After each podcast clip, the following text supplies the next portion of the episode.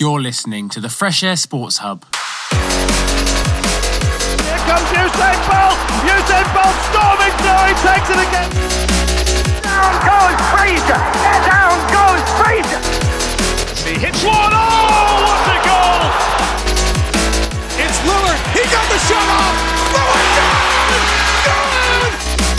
Live on freshair.org.uk. Hello, welcome to the Fresh Air Sports Hub end of season show with me, Peter Johnson, joined for one more time this year by Alfie Steiner, who's sitting in a beautiful sunny garden somewhere back in beautiful England. Um, looks like the place to be at the moment. I'm stuck in a room with some pretty shocking weather here in Germany. Uh, but this is it. This is the final show of the year. I'm not going to call it a review show because what we'll actually be doing is looking more forward than backward to all the transfer drama, managerial merry-go-rounds, etc., that we can expect to see this summer. Um, obviously, with a little bit of a recap on how last season's Premier League ended with a very dramatic final day. So it's going to be a bit of a bumper episode. I think this one will be longer than the usual hour. So much juicy football gossip to dive into.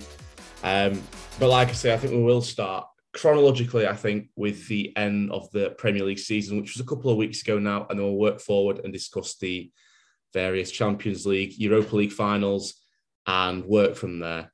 Um, but yeah, we'll bring in Alfie at this point um, to discuss the end of the Premier League season and what a ridiculous day it was. If it wasn't for 2012, I think that would have been that would have stolen it, wouldn't it? Perhaps the most dramatic final day we've seen.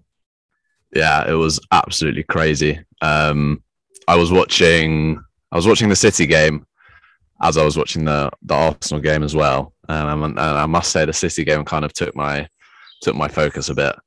I mean, crazy. In a way, I almost felt a bit numb to it, just because I'd kind of seen it that kind of thing happen before. I mean, it was exceptional. Don't get me wrong, but in the back of my mind, I was just thinking like, you know, when when it happened before, and nothing will ever live up to that. But nonetheless, it was a great end to the season, and in a way, kind of like you know, instead of Manchester City steamrolling to like a 5 0 win over Villa, it showed that however much money you spend, um, you know, however dominant you are, there can still be those kind of really exciting games that take it down to the wire. And yeah, I, I very much enjoyed it. Did you, did you manage to watch any of the games on the final I day? did. I caught um, part of the Liverpool game. Um, so it's tricky over here actually to watch all the games, which is slightly frustrating on a day like that. Uh, I didn't mm. the Liverpool game. I had uh, my goal notification switched on as well, and I put my phone in my pocket for literally six minutes, which was all it took for to get three goal notifications from Man City, which obviously flips it on its head. But uh, yeah, I felt a little bit for Gerrard actually. I mean, he, he managed to steer Villa to a two-goal lead and then managed to throw it away again for Liverpool. So that must have really stung him. But like you say, I mean, you can't begrudge, you can't begrudge it, Man City when you turn it around like that on the final day. Um, you know, like you, how like you say, however much money you spend, you still got to deal with the pressure and get the job done on the day when it matters. And that's what it did in exceptional fashion. Um, I don't think actually at any point Liverpool were net champions, were they? Uh, so it wasn't really swinging back and forth as much as you might have thought. But I mean, even so, um, they were one goal away. You know that Gundogan one was the one that won it for City, mm. uh, and I, I, mean, it was it was incredible. I mean, you know, you're never going to see a final day like that in Germany or France or, you know, only very rarely even in, you know, Spain and Italy, even. Only the Premier League could serve up a final day like that. Um, and, you know, that's before we've even discussed the top four in relegation battles. I mean, it was a, a crazy, crazy day, really. Yeah, I, I think the thing was so, I mean, I remember sitting down and watching them. And then the first thing that popped up on the on the uh, on the Sky Sports coverage was the fact that Liverpool had gone 1 0 down to Wolves really early. Mm. And then you're kind of thinking, well, like, this is going to be a procession for City. Um, and then I can't quite remember when exactly Villa got their first goal. I think it was in the first half. Yeah. Um, it was in the first half, yeah. And then they went 2 0 up. But at that point, Liverpool weren't winning. But there was a little period where I think Liverpool could, if they had scored another and City were losing, then Liverpool would have overtaken them, you know, short for, for a short period of time, but it never happened. So it always felt like City was still sort of in control. But I mean, no, that's not entirely true. Because when they were 2 0 down, I was like, oh my God, I can't believe this. I, I really felt quite excited. Um, but I wonder, I, who knows in a in a alternate reality if if Liverpool had scored a goal in that tiny little window of opportunity, how would that have impacted you know City's response and comeback? Whether it would have impacted it at all. Um, but yeah, I, I I thought that Villa did really well. I thought City looked kind of shell shocked, and Liverpool kind of laboured to the to the win in the end. I mean, they got got the job done, but it was too late. And and City, you got to say, like master masterful uh, substitution by Pep Guardiola to bring on Gundogan. Yeah, I know. Yeah. Nabs a couple goals. Rodri scored a brilliant goal. I thought Sterling was really good when he came on. So you know that that sort of deep, rich quality squad really paying dividends. But um, yeah, it was sad. I, I, I did. I, I, I wanted Liverpool to do it to be honest, because I'm quite bored of City winning every single league title.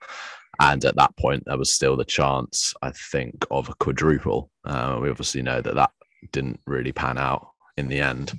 But yeah, I mean, you can't really argue with it. I mean, Liverpool were exceptional in the season, got 92 points, scored ridiculous number of goals, and yet they still lost out to City. Um, so yeah, I don't know what you made of it. I was I was a bit put out that, that Liverpool didn't do it and City won, but the circumstances and the way in which it unfolded, I think it kind of softened the blow a bit. It was like, wow, this is just great. You've got to admire yeah. it for what it is. Yeah, exactly. I I I, I you know I agree with that. I think as I think perhaps slightly differently though. I I was glad when the Champions League final came around that it wasn't Liverpool going for the quadruple. I think that Champions League final would have been virtually unbearable to watch if there was a mm. quadruple on the line. So I'm, I'm, you know, I'm glad City did it. I was, I was backing City. Um, in all honesty, I did enjoy the moment though at Anfield where somebody clearly started spreading rumours that uh, the Villa had made it three all, and then everyone in Anfield started celebrating. Um, that was a highlight of the day for me. But yeah, I was, I was glad that he didn't take the quadruple possibility all the way to Champions League final because that would have been very, very difficult to watch. Yeah. No, I mean, I was kind of rooting for. Uh, I didn't. I wasn't against Liverpool doing the quadruple, to be honest. I know a lot of people would have been, um, but yeah, I can understand why people didn't want them to do it, and probably would have would have quite enjoyed their not collapse because that would be incredibly harsh, but the fact that they ended with two trophies and not the two main ones that they were they're going for, you know. Well, yeah, I was going to say, I think you know, for all the talk of City Liverpool being you know, absolute, you know, two best teams in Europe. And we've spoken about this before, and I've kind of, you know, questioned how, you know, how how do we know how good they are? Because the standard of the Premier League has been, you know, relatively low compared to previous seasons, in my opinion. But they're obviously two very, very good footballing sides. And you look back at this season as we are doing now, and Liverpool won the two. Uh, FA Cup's not a minor trophy, but compared to you know the two that they really wanted, it is, and then the League Cup as well and City, this you know this footballing giant, came away just with the exact same league trophy they win every season. It you wonder if they both, you know, failed to meet expectations in a strange kind of way. You know, perhaps there were more trophies. I'm, you know, it's very surprising one of them didn't walk away with the Champions League. You know, if you look, if you know, if you'd asked the question in January, you'd have, you know, you'd have thought one of them was a certain certainty to win it. Mm. And, for example, I just think that the two of them between them, obviously they won all three English domestic trophies as you would expect them to, but it still feels like they've both slightly underachieved, underachieved. Yeah, I think you could definitely say that. I think Liverpool, look, they had a really strong year. They got uh, essentially, you know, the Champions League final, won the two domestic trophies. I think they competed in every single game possible this season uh, across all competitions. That includes, you know, various other uh, games. But the fact that they fell short and City as well, you know, both of those teams were probably favourites to. I mean, those two were probably the favourites to win the Champions League, either Liverpool or City and Real Madrid. Uh, Real Madrid saw saw them both off, and I think just on on on uh, perhaps thinking about why maybe they they fell short. I mean, City. I think there are less excuses for City um, in the sense that they were completely in control against Real Madrid in that Champions League uh, semi final. And then something crazy happened. I mean, quite like to to what happened for them against Villa. just like three goals or something like that in quick succession. And I do think part of that you've got to give huge amounts of credit to Real Madrid, who just have this crazy aura about them in the Champions League. Um, and so you can kind of think, well, Man City won the league. The point is, they're competing against each other in the Premier League, and I think the the standard that they both set and the, and the high intensity level of their competition means that ultimately probably like fighting on for Liverpool in in Liverpool's case, fighting on all four fronts. Um, you know, really competing with Man City in the league, and then having to play Real Madrid, who wrapped up their league title, I think, almost about a month before um, the get the Champions League final. So I think Liverpool ultimately probably just run out of steam a bit. And I guess my point is that I think the Premier League, at least between those two, that that level of competition and intensity probably contributed somewhat to the way in which maybe they ended up ultimately not being able to win everything. Um, and I think, in a way, you know, everyone likes English teams to do well, or, or at least we do because we're from England. But it kind of is a pleasant reminder that someone like Real Madrid or whoever it might be are still around and and can sort of compete properly with with Liverpool and Man City because it would just be a bit of that's what you want in a European final. I mean, a lot a lot of people wanted Liverpool versus Man City, and that would have been a great spectacle. But you know, you kind of lose the European element of it, and you know, the Premier League, as great as it is, they kind of dominate fi- European finals and semi-finals recently, and, and I think this year was a was a pleasant reminder of European teams continuing to compete at those sorts of levels. Um, and and maybe it's that's because the Premier League is so competitive that that you know they, that gives the European clubs a bit of an advantage. But yeah, um, I guess both teams will they'll probably both feel with ha- have mixed emotions because I think City will be very pleased to have pitched Liverpool to the title. Liverpool will be, I'm sure, having it drummed into them by Klopp that they've had an exceptional season, winning two domestic honours, just coming so close to that City team, which I think is a great achievement. But yeah, I mean, I don't know if you had any conclusive thoughts on that.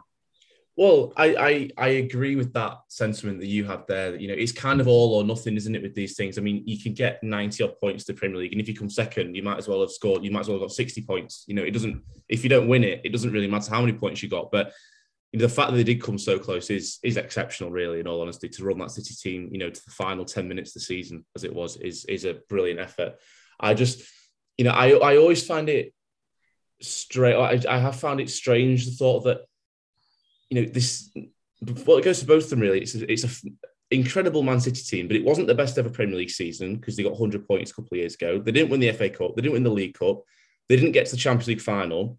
Liverpool have won the Champions League and the Premier League in recent seasons. Granted, they didn't. They've not won the FA Cup for several years for this year, but as brilliant as these sides are, you know, when you look at it like that, neither of them actually had a particularly great season compared to years gone by and I don't know if you, you know they're kind of taking trophies off each other. I suppose between them, they won, like I said, they won all three domestic trophies. But it, it, it's strange how it panned out. As brilliant as they are, neither of them really had a legendary season. Like neither is you the brilliant footballing sides, but they're not going to go down with the Centurions or the Invincibles or the treble winners. They, they weren't as fabulous as they were and as brilliant as, we, as we're told they are, and as brilliant as they clearly are. They've not actually set any any records really. They're not going to go down in history as the greatest ever English sides.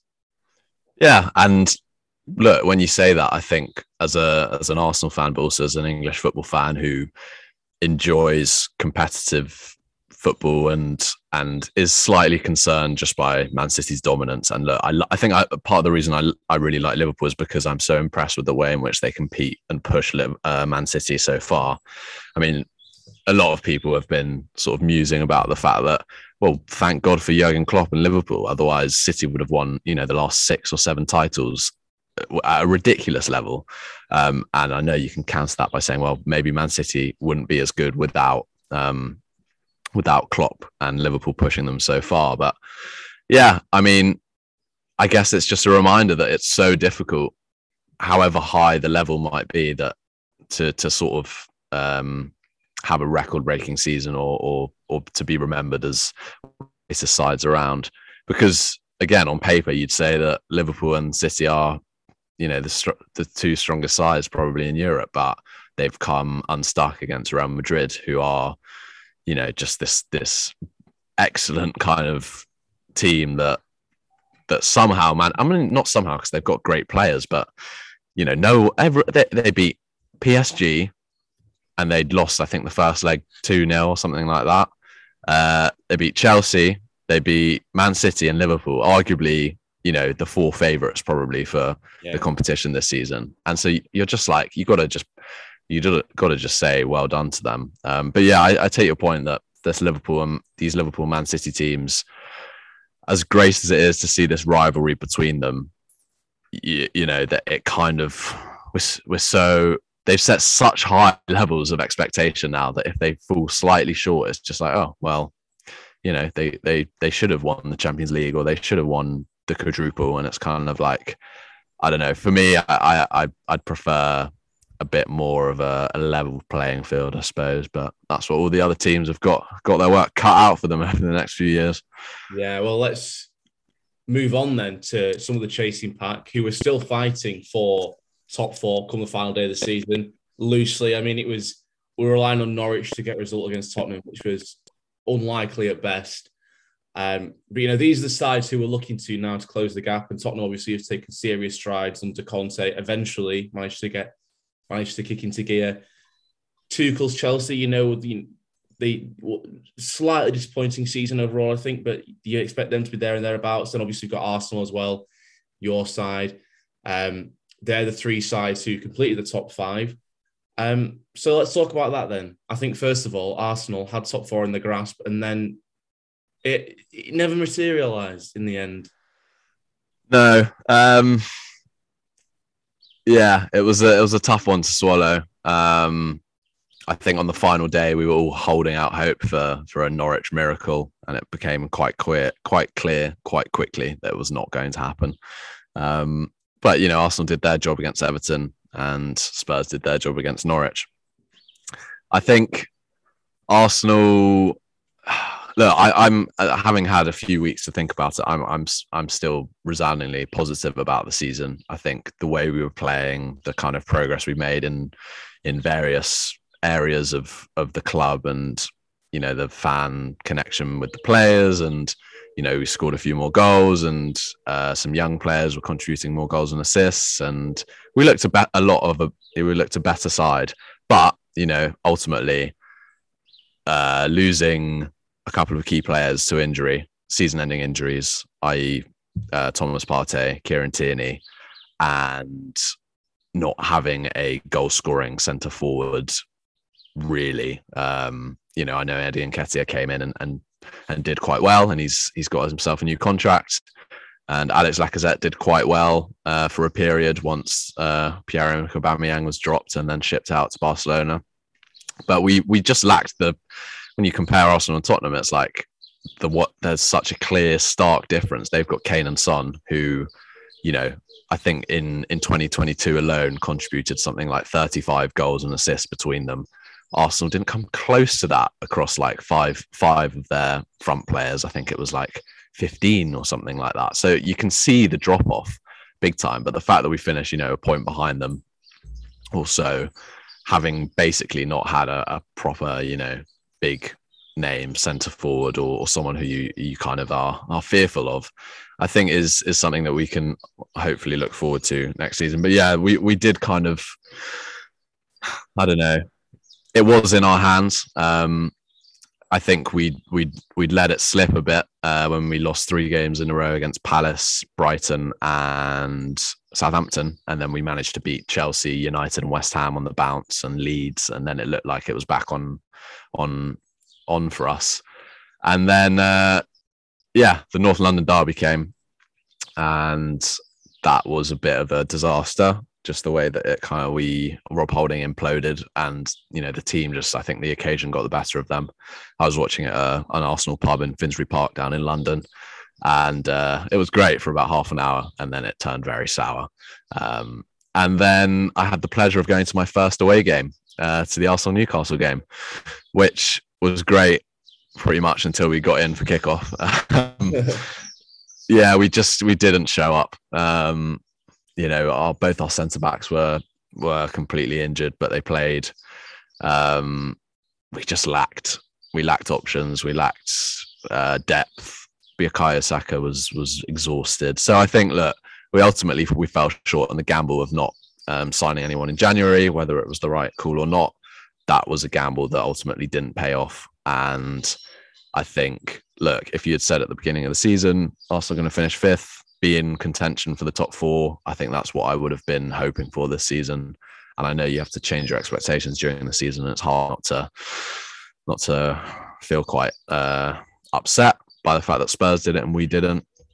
But look, um, that's how I feel about it in a nutshell. Um, I don't know what you make of it as a well, not as a neutral, but as a non-Arsenal fan. Well, Um, first of all, how did you find the the climb up to the away end at St James's Park? mm, yeah, it was good fun. I mean, we fortunately, me and my mate, we got really good seats. Um, I was actually on TV. Um, oh wow! Yeah, I'll send you the video, but it was, I mean, oh wow, it, it was kind of a silver silver lining because we'd gone two 0 down. It was like the 87th minute. Me and my friend, uh, we had a travel lodge booked, and so and it was pouring with rain, and we were just like, wow, this has been so worth it coming to Newcastle to see this uh, top four hopes, uh, you know, snatched from our fingers, and then. You know, the Sky Sports cameras had cut to Anton Deck sort of celebrating on the, the 87th minute, and then they cut to me just looking incredibly miserable, sort of with you know going through my on my chin, just kind of yeah, just contemplating existence. So that was quite funny. Um, but yeah, no, the, the match day experience was was great, and the Arsenal Arsenal gave every away fan a free drink, and you know it's just a shame that there just wasn't anything on the pitch that looked like we were kind of in with a chance of competing in that game. Um, but yeah, it is what it is, you know.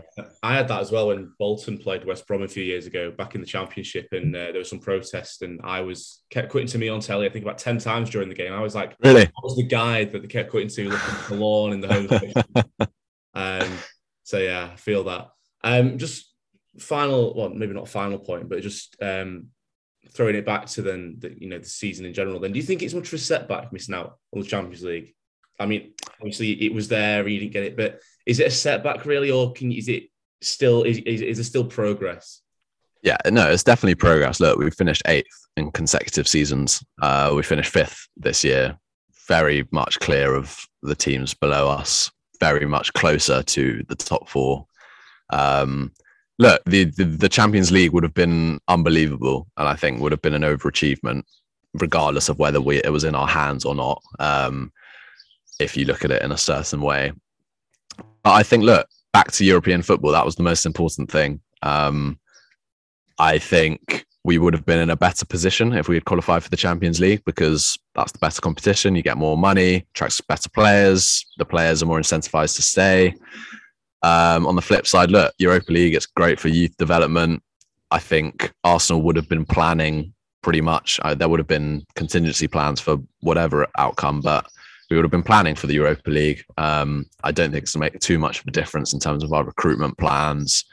Um, I think any young players looking to sign new contracts um, won't be deterred too much.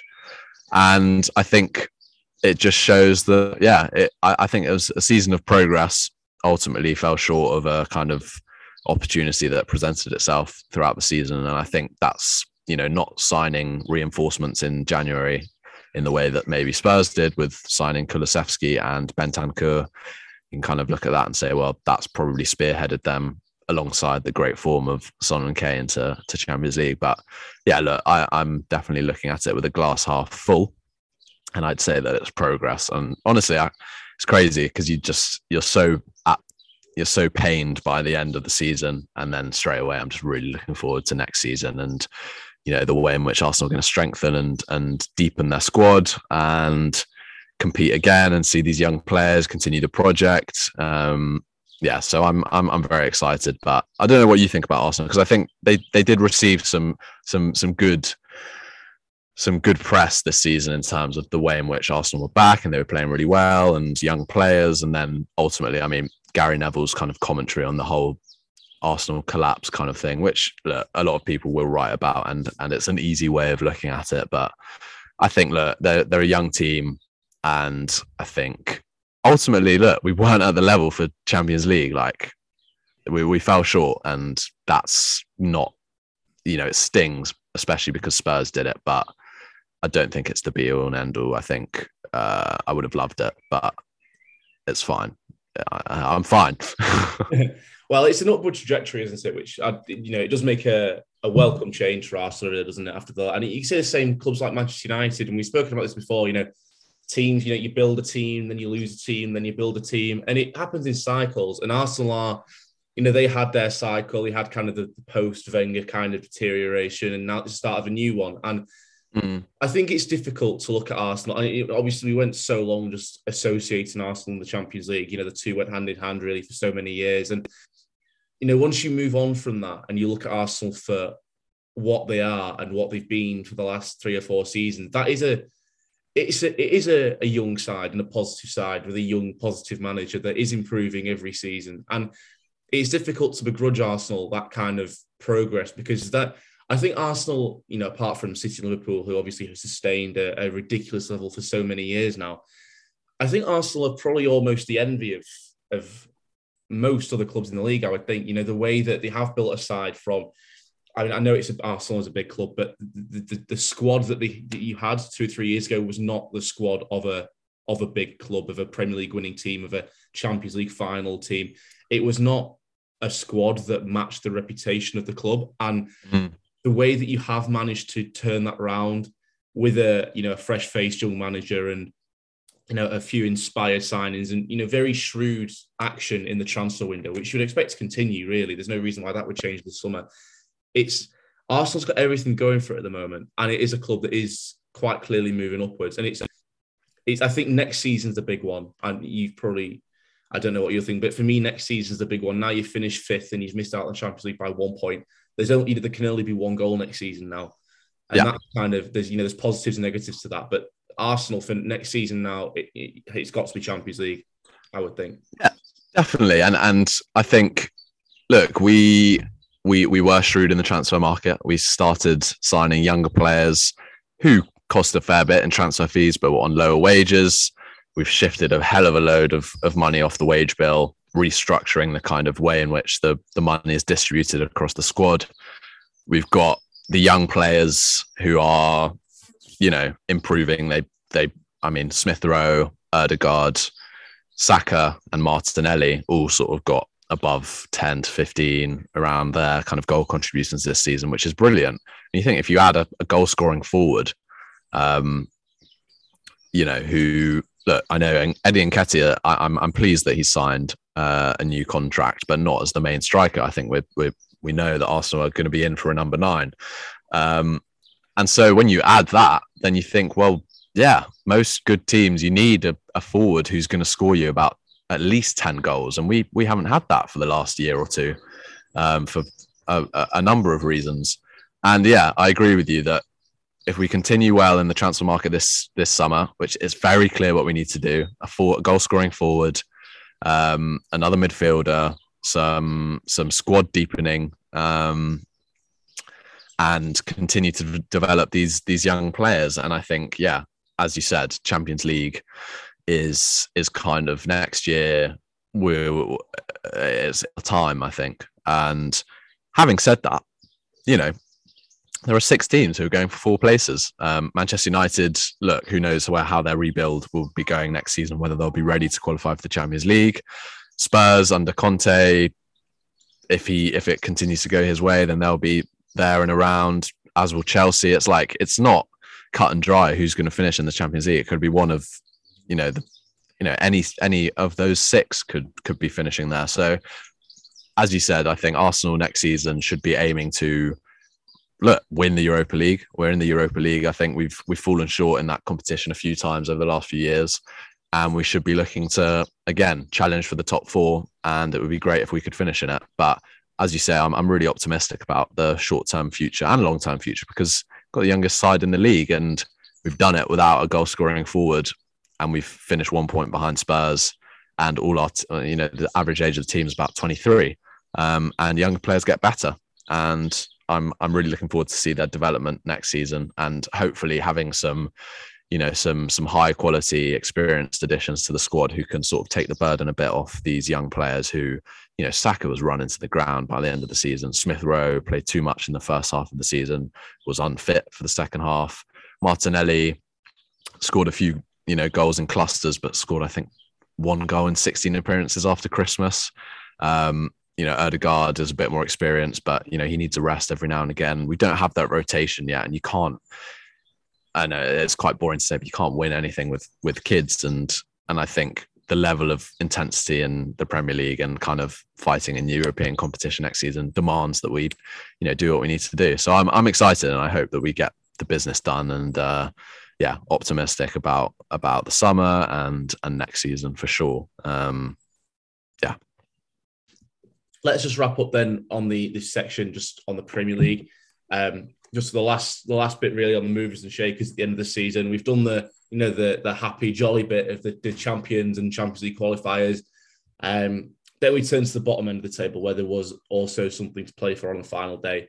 And Leeds were the first side to start the final day in the bottom three and survive since Wigan way back when, probably 2012, 2013, something like that.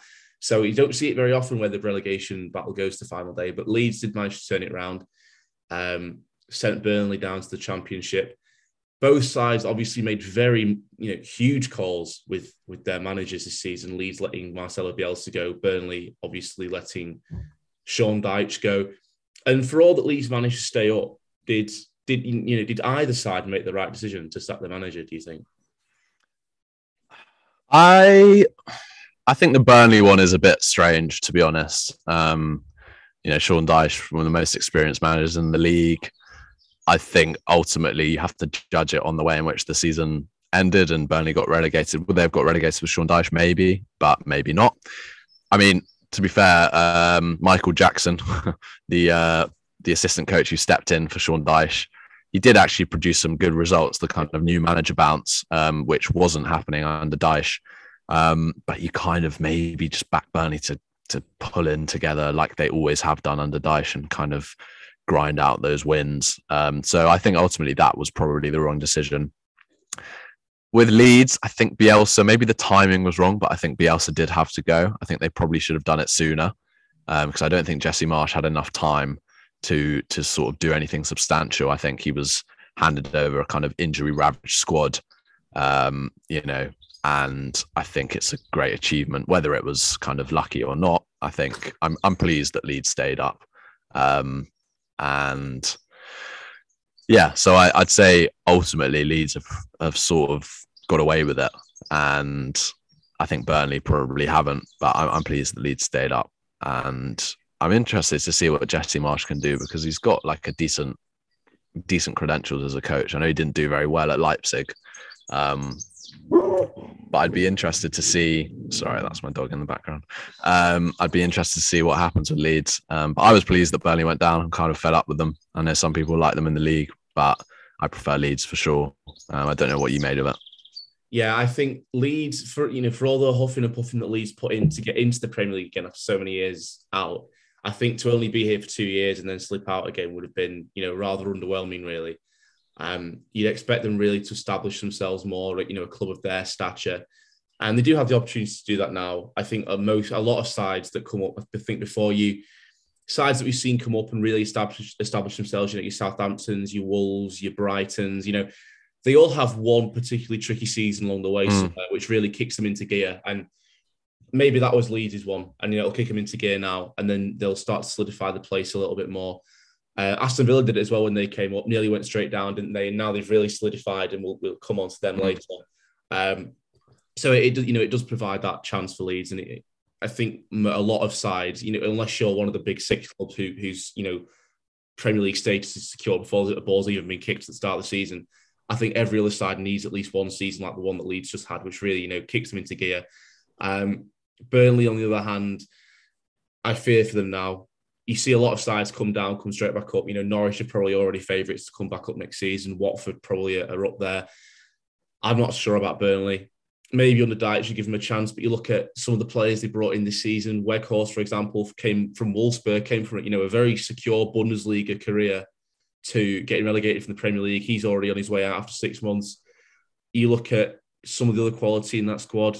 Is it Maxwell Cornet will be going. I think he's got a release clause in his contract. And then I think I think Nick Pope's linked with Yeah. is it Nottingham Forest? He's linked with, linked with one of the sides that's just gone up. Mm. So I'm not sure what other quality there really is in that squad there. And uh, is Burnley in a track? You know, if you're if you want to join, if you want to join a side that's likely to get promoted next season, I'd have thought Watford or Norwich would be a better bet. I'm not sure where where Burnley's pull is really this summer, to be honest. Um, I think they might struggle. Uh, Yeah. I'd, I'd agree with that. I think who it will be interesting to see whether the Burnley kind of style and and those players who've been there for. I mean, let's not forget that James Tarkowski will be leaving at the end of his contract in the summer as well. So they're they're facing and and they've got serious debts, I think, to pay off. Um, so they're going to have to sell some serious assets. And like you say, what's kind of remaining when they sell these players? Who knows? Um, I I'm not entirely interested because I don't really care too much for Burnley, but yeah, I guess if I did, I would be kind of fearing for them in the sense that I don't think it's an automatic given that they come straight back up. Um, Leeds, on the other hand, look, they, I think the issue with under Bielsa was it, is this their second season that's just finished in the Premier League? Yeah, yeah. I mean, they did brilliantly last season, obviously. And then I think it's the classic kind of thing that happens under Bielsa. They, the players just burn out and they didn't have a deep enough squad. They got incredibly unlucky, or, you know, that's just the way it is with muscle injuries. I think with with Bielsa's intense style of playing, um, you know, Patrick Bamford's been incredibly unlucky this season, barely has played at all. Kalvin Phillips been injured a lot. Uh, they lost Stuart Dallas to a long term injury. Um, and quite a lot of other players as well, like important centre backs and stuff like that. And I'm really pleased that they've managed to avoid relegation because they've got those kind of marquee players, the likes of Kalvin Phillips, who would have probably left if I mean he he might still leave, but if they'd been relegated, definitely would have left for a cut price deal. Um, Raphinha had, I think, a 17 million buyout clause if they got relegated. Now they they're in a position to demand upwards to 60 million pounds for him. Same with Kalvin Phillips.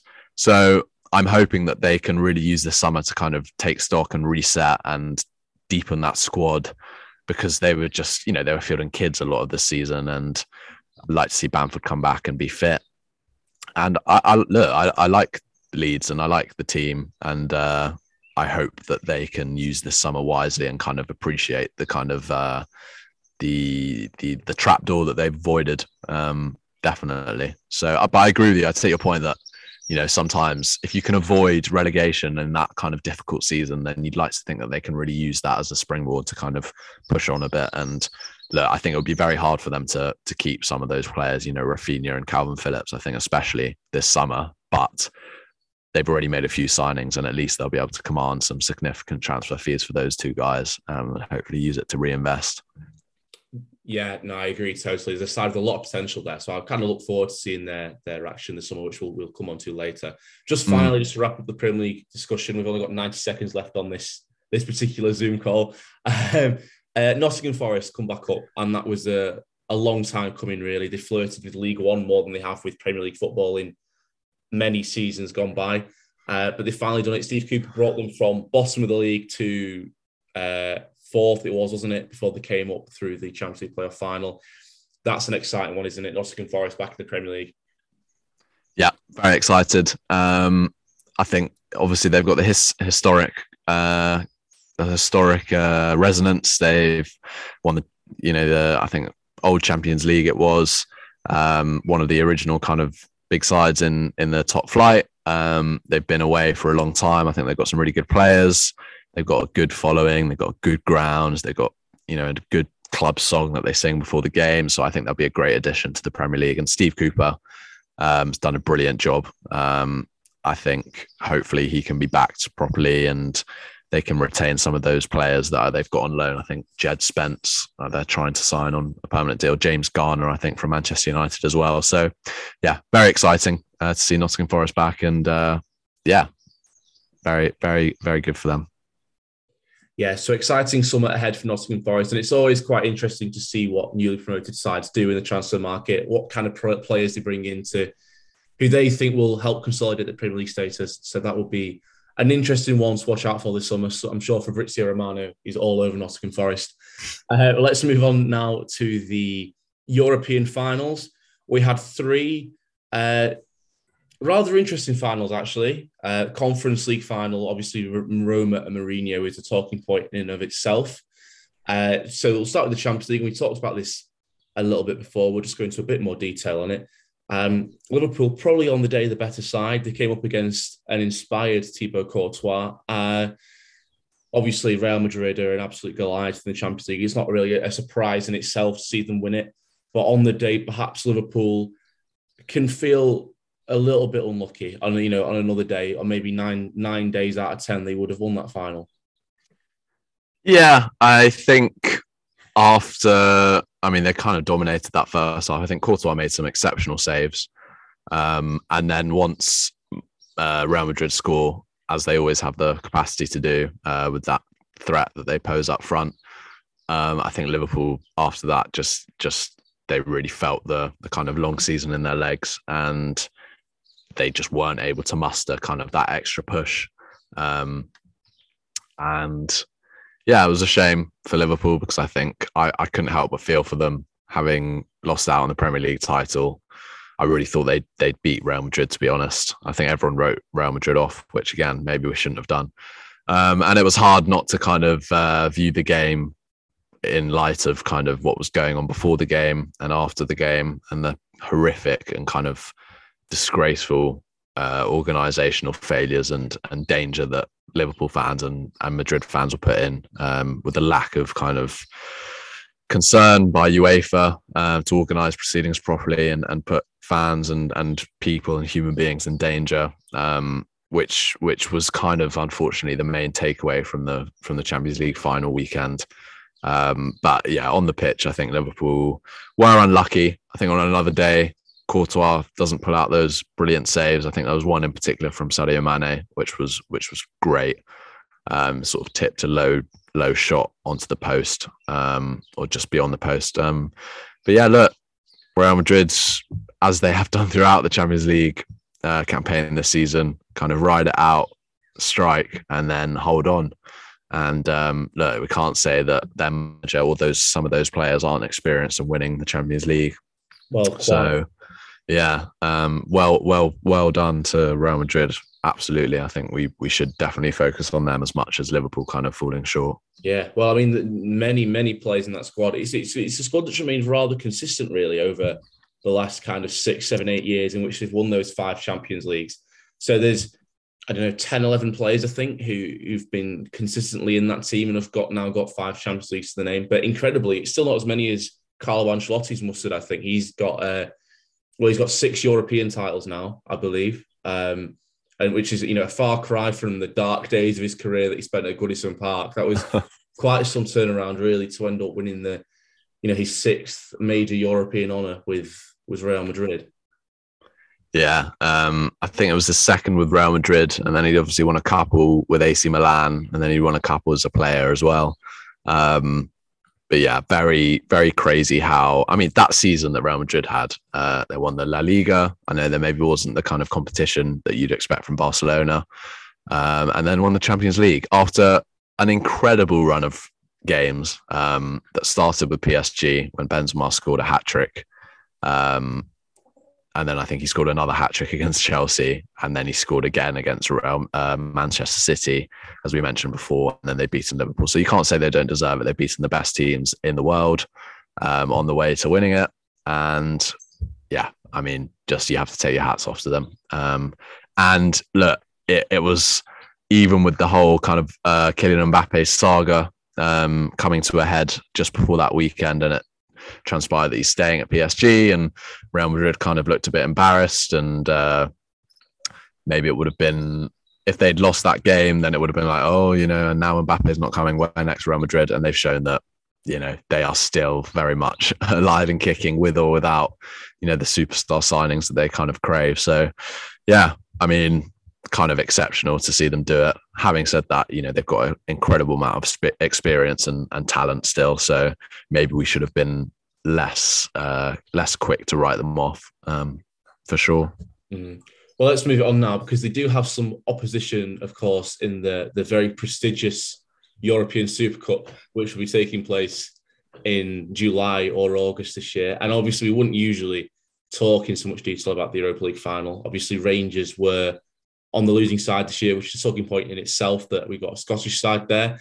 Also, was 20 minutes down the road from me, uh, the winning side. So we went to Frankfurt to watch the final, and that was uh, quite a surreal experience. Absolutely mental. On the main the main pub street in Frankfurt, they had uh, screens up everywhere. You couldn't move for TV screens. It was absolutely crazy. And then Wow. winning it on penalties, and the whole street was gridlocked. People out in the cars, you know, people who definitely drunk an awful lot watching the game were out in the cars, just, you know, honking the horns, waving flags, chanting, cheering. It was it was a surreal, surreal experience. Um, being there, I was actually there watching it with my, my poor my poor mate. He's a Rangers fan. Had Oh, to keep no. his head down, had to keep his head down for the duration. Yeah. And, um, he ran to the train station when penalties ended, so they didn't have to watch all the Frankfurt celebrations Yeah, I'm not surprised. by himself, slightly depressed. Um, that was an incredible experience. Very good game as well, actually. Um, quite cagey, but a lot of chances. Um, Yeah. Certainly, second half. First half wasn't brilliant. Mm. Um, but no, that was uh, uh, one of the more memorable Europa League finals for me, anyway. Um, I actually because I saw, I mean, I saw Frankfurt. They, I mean, they played away against Mainz on the final day of the season, which was only that was a Saturday, and the, the the Europa League final was the Wednesday, and they were they were poor. They were really poor, and I think they had nine of the same starting eleven. Like they're not they're not they're not a top side by any means. And I mean, the fact that they only scraped by Rangers on penalties is maybe testament to that. But Hmm. they've done a very good job to drag a, a side that finished in the bottom half of the Bundesliga to you know being one of the seeded teams in next season's Champions League. It's uh, Yeah. a remarkable turnaround. Um, you know, and credit to them. And they've obviously got Champions League football for it. And they, like I say, they avoid all the all the top teams in the group stage as well. So I think also, you know, I was reading about Frankfurt and, you know, the kind of their pedigree. And I think the fact that I think their record signing is something like 15 million euros or something like that. And it just shows how brilliant it is that a team like that can still go that far in, in a European competition. And uh, yeah, I mean, they knocked out. They knocked out Barcelona, for example, who were probably favourites. Um, and I forget was that the semi final? I think they knocked Barcelona out of. yeah, yeah. Yeah, so you know, completely deserved, and and Rangers, look, it would have been great for them, um, but it also was great for Frankfurt. So again, you've got to say hats off, and uh, even though they there wasn't necessarily a clear underdog in the final, I think Frankfurt were probably un- massive underdogs going into this kind of European competition, going into that Barcelona game. So the fact that they've kind of rather convincingly won it. And I know it went to penalties, but it seems like so many games go to penalties these days in finals. Um, got to say, well done to Frankfurt. Absolutely. Well, both sides helped each other out, didn't they? I mean, Rangers obviously saw off Dortmund and Leipzig. Frankfurt saw off, well, West Ham were probably probably a better side than Frankfurt, you've got to say overall. Also beat Barcelona, obviously, most impressively. So I think both teams helped each other get an easier game in the final. Um, but it, you know, it was it made it all the more interesting because neither team is a is a you know a big European force at all, really. So which made it yeah, of course. Yeah, I was right. So it's Barcelona and quarters, wasn't it? And then it was West Ham in semis. I mean, Yeah. very, impressive to to knock those two out. And likewise with Rangers. Um, but yeah, as you say, I think it was it was winner takes all, and and Frankfurt just had enough in the end. I mean, it was Aaron Ramsey, unfortunately, former Arsenal man, who missed uh, an important penalty, um, having been brought on, I think, five minutes before. I, I really dislike that kind of You know, pressure and- that doesn't work now. yeah, it just it isn't a thing. Um, so I mean, commiserations to Rangers, but I think to to go on that run was brilliant for them. And uh, yeah, I mean, Arsenal and uh, Manchester United will be in the Europa League next year, so uh, we'll see. I, I think. I mean, I would definitely, as an Arsenal fan, be expecting to to get far in that competition. So we can't write it off and kind of turn our noses up at it because it's uh, it's going to become more and more kind of uh, relevant, I think, for a lot of English clubs, especially. Yeah, and you know, it's it's actually even got a, a competition below it now. It's not kind of the scrapyard for for European teams now. There is a conference league below it, which actually, in fairness, transpired produced a pretty decent final and a, a pretty popular winner. Mourinho winning silverware again with Roma. Um, I think there's you've always got to take satisfaction from Mourinho winning something, especially now he's kind of moved away from England and he's kind of plying his trade elsewhere. Yeah. Does also mean that Tottenham is now the only side that he's managed and not won silverware with, which I'm sure is particularly amusing to you. Um, but he's he's still got it. He's still got it, and he's linked with the uh, as I think we, we may move on, or we could deal with it now. He's actually linked with the, the PSG job as well. You know, he's still alive and kicking. Yeah, I think look they they had a decent Serie A season. I think they ultimately I think they finished fifth or sixth in the end, so it was, slightly underwhelming. But I was looking at the Serie A recently, and you know they've got some some top sides uh, kind of fighting it out for those top six or seven places. I think that's you know the quality then drops off aside from those teams. Um, but yeah, I think great for him and for Roma especially to win win a win a trophy after so long, and um, I think he's he's he's doing well there. Um, I'm not sure whether he's actually going to entertain uh, the PSG kind of rumors. I read recently that you know, whilst there might be interest there from PSG, I, I think he's not really wanting to leave Rome. I think he's quite enjoying himself there and the kind of players that he has and the and the kind of status that he holds. Um, but yeah, I think well done to I, I like Roma as a as an old kind of traditional European club and uh, even though I wanted Feyenoord to win because uh, an Arsenal loanee Reiss Nelson was playing for them, I think you can't uh, you can't turn your nose up at it. And you know, as a team kind of filled with with Premier League misfits, um, you know, Mourinho doesn't quite qualify for that. But you know, you've got Chris Smalling who put in a brilliant performance, uh, Henrikh Mkhitaryan, um, Tammy Abraham who really looks like he's taken on strides this season. I think he looks great, and uh, you know, yeah, I'm pleased for Roma, big time. Yeah, Tammy Abraham as well. You'd like to think that he's playing his way into contention for the for the World Cup. I think it was mm. baffling against Hungary to see him stay on the bench at one 0 down and bringing on. Uh, Kalvin Phillips was brought on, wasn't he? I think at one 0 down when Tammy Abraham sitting on the bench. So you know, I hope the fact that he's he's playing his football somewhere other than England doesn't kind of put him out of the picture and kind of you know leave him to be forgotten about because he's he's come alive, and you know Mourinho has that in him. Mourinho loves a, a big striker up front who he can play around. You know, we've seen it with Drogba was obviously one example. We've seen it elsewhere. Clubs he's been at. He loves a big target man up front, or not not necessarily target man, but he loves a you know a big man up front who can bully bully defenders, and that's what he's kind of crafting Tammy Abraham into. So I hope that he doesn't get cast aside just the fact that he's playing his football outside of England um, because he's really come alive over there. Yeah, he should be the clear second choice back up to Harry Kane. Um, I think he offers a lot more as well. Um, I was kind of watching him. I hadn't watched loads of him this season. I watched a kind of YouTube video of of his best bits, and you know the way that he was running the channels and kind of his his skill set and and the way he'd take players on. It's a lot more well rounded. I think actually the kind of target man number nine position he actually interprets very differently away from that kind of traditional sense. Um, but I was very pleased for him for him to go to Roma and, and I think finish Roma's top scorer and and you know he's their highest scoring forward for a while now. Um, in the same way that I saw you know love uh, Fikayo Tomori going to to AC Milan and, and becoming a really integral part of their title winning side it's great to see these young English players who maybe can't quite cut it straight away at their at their traditional clubs, in this case Chelsea, and then showing that they can do it elsewhere, away from the kind of spotlight and uh, the media attention, and and uh, yeah, it's it's great to see for for for kind of pedigree of of the Serie A as well as um, you know seeing some some English players and and stuff re- representing and and showing that they can do it away from England. It's great. Yeah, the uh, Germany manager Hansi Flick in his interview yesterday before the, the Nations League game against England, I think he said that England could make three, could field three very strong international sides. Uh, you know the the, you know, the strength and depth that we've got, and it obviously give um, Southgate some headaches. Another point I saw interestingly was obviously Harry Maguire continues to perform reasonably well for England, certainly compared to domestically. But if he gets cast aside by by Erik Ten Hag in the following season, he's not getting game time. Can can Gareth Southgate justify can continuing to pick his favorite play, his personal favorite players, even if they're not playing for for the domestic team? And I thought that was an interesting little question that he might have to face come come the World Cup in Qatar. And that does bring us also on to you know kind of the the next segment of this this episode, you know, transfers, manager changes, etc. And we've started our our plan here with um, Manchester United and the clear mm. out potentially face and, you know, I said Van der Beek's short of game time. That's perhaps almost like a new signing coming in. rumours of you know Frenkie De Jong, Darwin Nunez, Anthony Timber. I think is the the name of the Ajax centre back. We couldn't quite remember.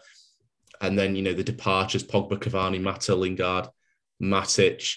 Of all the clubs that Fabrizio Romano will be uh, reporting on this this summer, United are going to be right up there. It's going to be, I think, a very, very different looking squad come the start of the season. And you know, it does it does call into question the futures of players like Harry Maguire. You know, his price tag, he's been there long enough now that he can't, you know, it's a new manager as well. You know, he can't carry on getting in the starting lineup just based on his price tag. You know, this is where, you know, Ten Hag's got, he's coming in, he's got, he's taken a, a punt coming to United in a lot of ways. He's got to come in and make his impression and make the tough decisions. And Harry Maguire might be one of the players that suffers you know, Ronaldo might want to play what be one of the players that suffers. You know, I think it's going to be a very, very, very different looking United squad, and there might be some even the players that stay and are still there next summer, could, uh, next season, could well be casualties of this new kind of regime.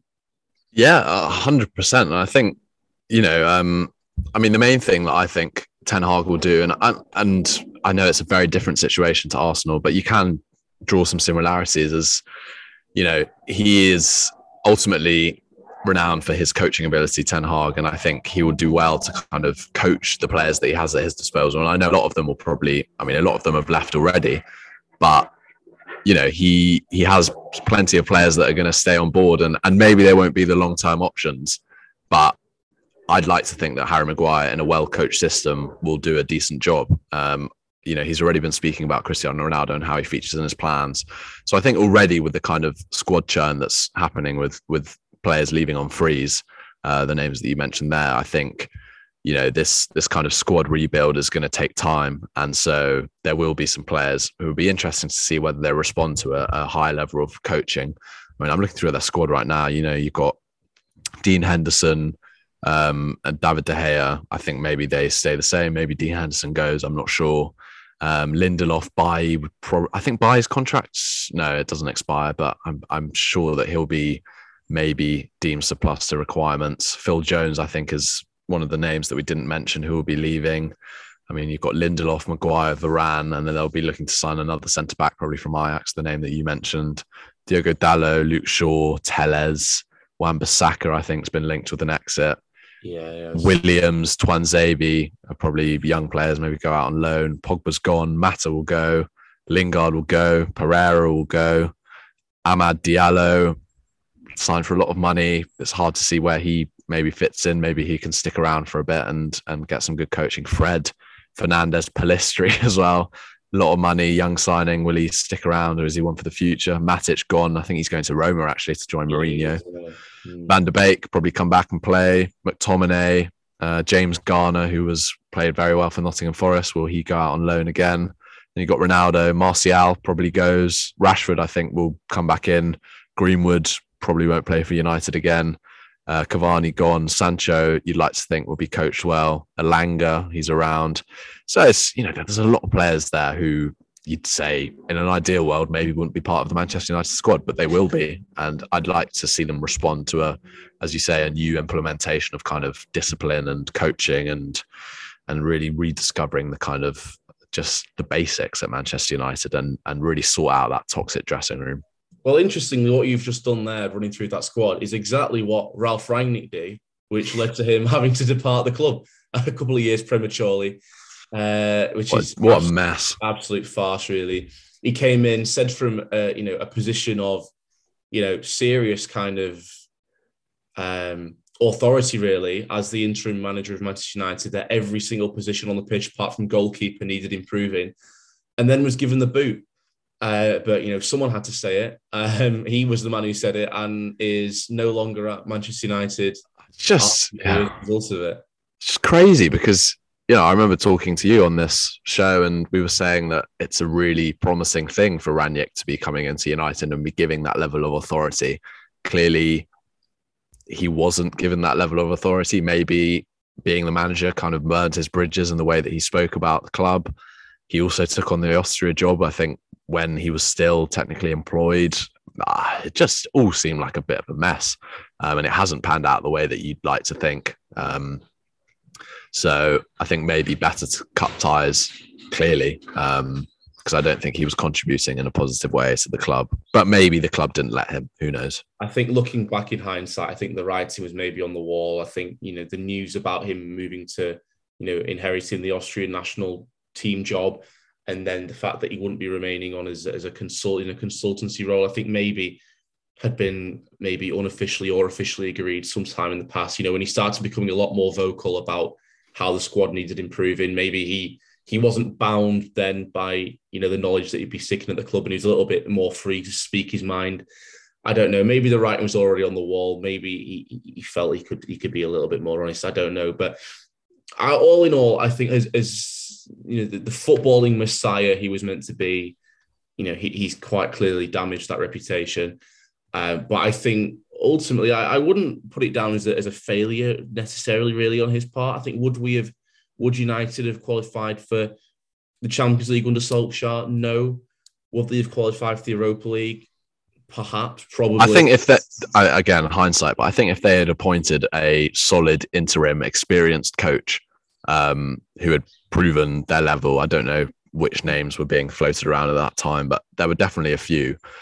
And I think Rangnick was the kind of left field, kind of looking to the future appointment, but clearly that's been disastrous. And I think if they'd they'd got a manager in who could maybe had a better hold of the dressing room, because the dressing room, as we found out from you know reports and stuff, imploded, and uh, there was no way that Rangnick stood a chance. And so I think yeah, bad appointment in the end. But yeah, it, it's hard to judge Rangnick because also like he's not a manager. Um, and why was he given the job? Maybe uh, I don't know. It's it's a bit strange, a very weird one, and I think maybe yeah. Go on.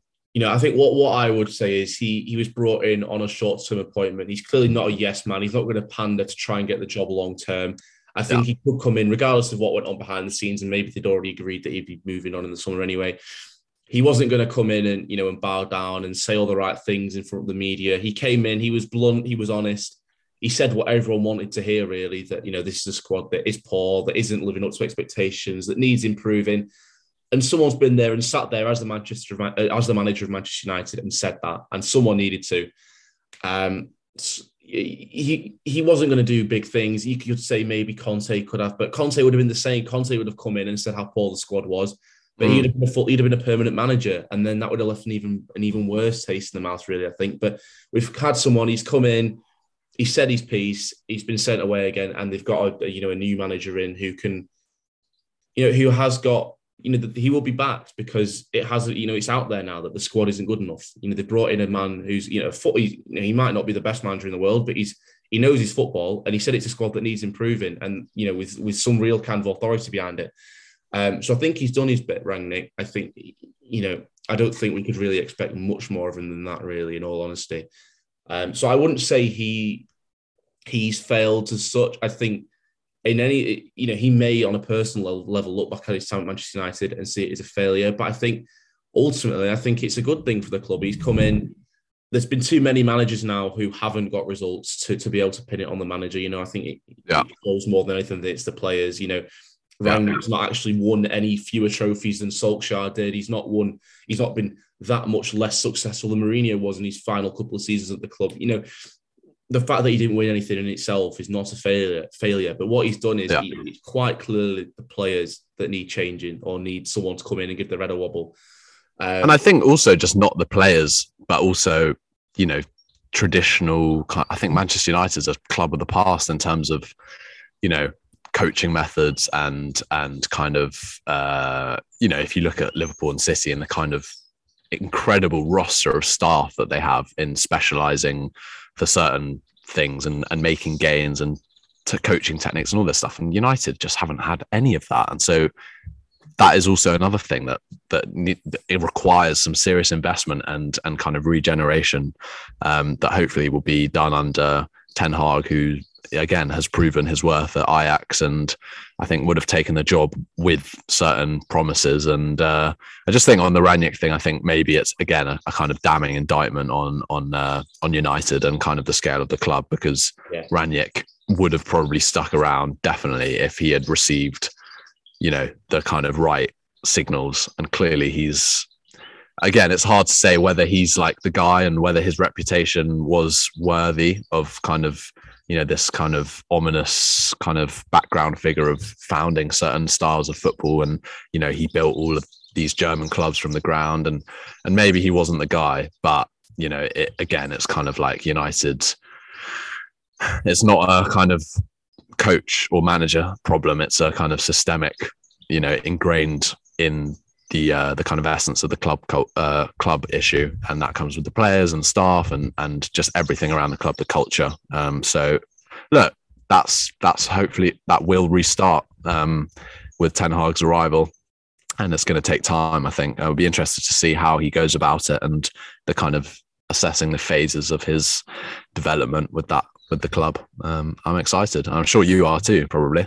I mean, he's you look at the links that that he has, and we'll, we'll come on. I think we've spoken about before links that certain managers have to certain types of players, and you look at the names that we mentioned when we started this segment. You know, Frenkie De Jong was a player of his at Ajax. You know, there's several other players there: Darwin Nunez, Antony, um, Jurrien Timber. You know, he's got he, he he can attract the you know the cream of kind of Dutch players, and you know he's had some fantastic players with him in the past that Ajax have kind of moved on, maybe interested in returning you know, some of the players who he's many of those players which just named there are, are current Ajax players and you know aren't going to turn down a move to Manchester United, especially if they're working with this manager who they've succeeded with in the past. You know, he has got a reputation and he has got a pull, even if he's not a, you know, he's not yet a Klopp or a Guardiola or mm. a Conte. He has got he is attractive to a certain type of player, namely mm. Dutch players.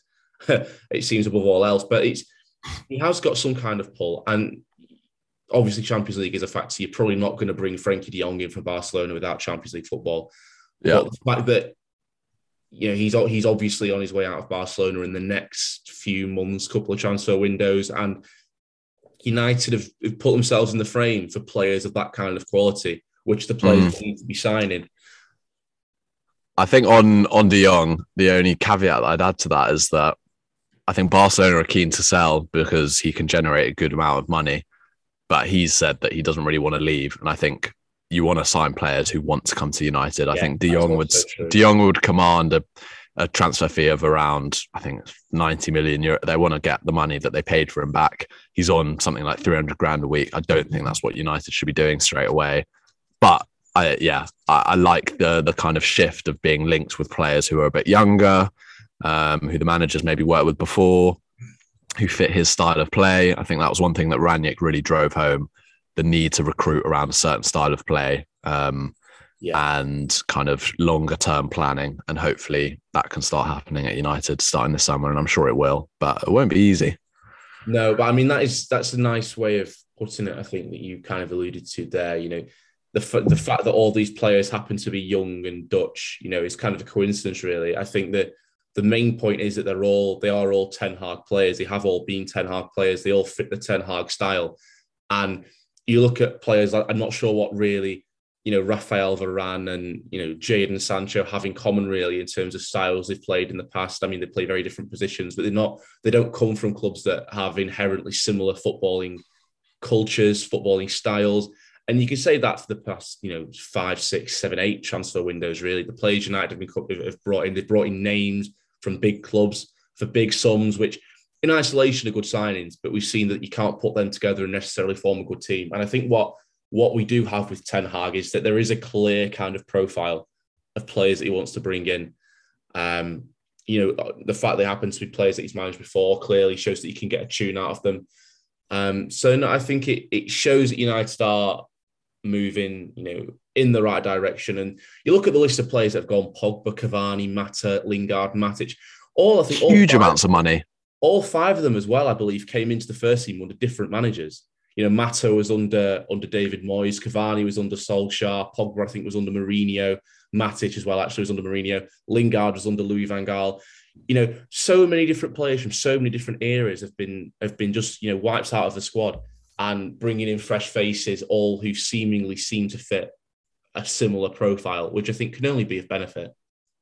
Yeah, definitely. Um, and I think, look, just on those, I know you're losing all those players for free, but the, the wages and the money that they'll be on, And I know United still have some significant earners on their on their wage bill who will stick around, but that's essential to cut cut those guys off and uh, start looking to the future. And just thinking about it when you were saying it, I'm really excited to see Jadon Sancho properly next season under Ten Hag. Hopefully, he revitalizes Marcus Rashford as well. I think you, you know, alongside a Cristiano Ronaldo who will have the team coached towards his strengths. Hopefully, I think it's a very exciting prospect. Um, there's still stuff there with some high quality additions and some good coaching. Um, but that's what you need to do now. You need to focus on, you know, your your strong players and, and not sign, not make poor decisions in the transfer market. But look, we'll we'll see what happens with United. And uh, look, uh, I think the lowest has already been. You'd like to think. I mean, maybe there'll be more suffering to come. I'm sure there will be, but it's part of the process now, and I think everyone needs to kind of get on board with it. Yeah, no, I agree. So I think we'll move at this point onto Arsenal as well, because I'm sure you're very keen to talk about that while we're on the subject of trip player mm. ins and outs. And Arsenal also, aside from United, looks to be the club where there'll be a lot going on this summer. Lacazette's already gone. Saliba's yeah. already back. Said he's going to be fighting for a place in the. He's, he's not played yet, has he? For Arsenal, I don't think he's played in a preseason game. That's it. We've signed yeah. him. For, we've had him for nearly three years. It's so kind of crazy. He's back on the scene. He's fighting. You talk about Nketiah signing a new deal. You you alluded to that before. Reiss Nelson was on loan at Feyenoord. Several young players coming back, and then also even you know most excitingly, there are a lot really of the the transfer links. Players like Gabriel Jesus, Youri Tielemans, Alexander Zinchenko three top top signings they would be for you know for a club uh, like Arsenal at the level you're at. That would really take the squad on, you know, give it a whole new dimension. So it's an exciting few prospects there. Yeah, it is. I mean, look, last summer was very exciting for a different reason. We we we spent a fair, a lot of fair bit of money, but on strengthening the kind of uh, key positions in the squad with some young players. This summer looks like it's going to be a bit of that, uh, finding some squad players of of you know, that are young and can develop, but then also signing some key players who are experienced, Premier League proven in key positions. Um, a centre forward, i.e., Gabriel Jesus, um, perhaps another forward as well. If Nicola Pepe leaves, I mean, there's there's still so much uncertainty around so many of the players in the squad. Um, but yeah, very exciting to to kind of again just re get back to the transfer window and, and continue this remolding of the squad um, because there's going to be plenty of outgoings. You know, Bernd Leno is probably going to go. Hector Bellerin still around. He's probably going to go. Um, you've got Nicola Pepe is probably going to go. Lacazette's gone already. Um, you know, we had other loan players like Lucas Torreira. Uh, what's going to happen to Reiss Nelson? Uh, Guendouzi's joining Marseille on a permanent deal. Uh, you've got Saliba coming back, who's probably going to reintegrate.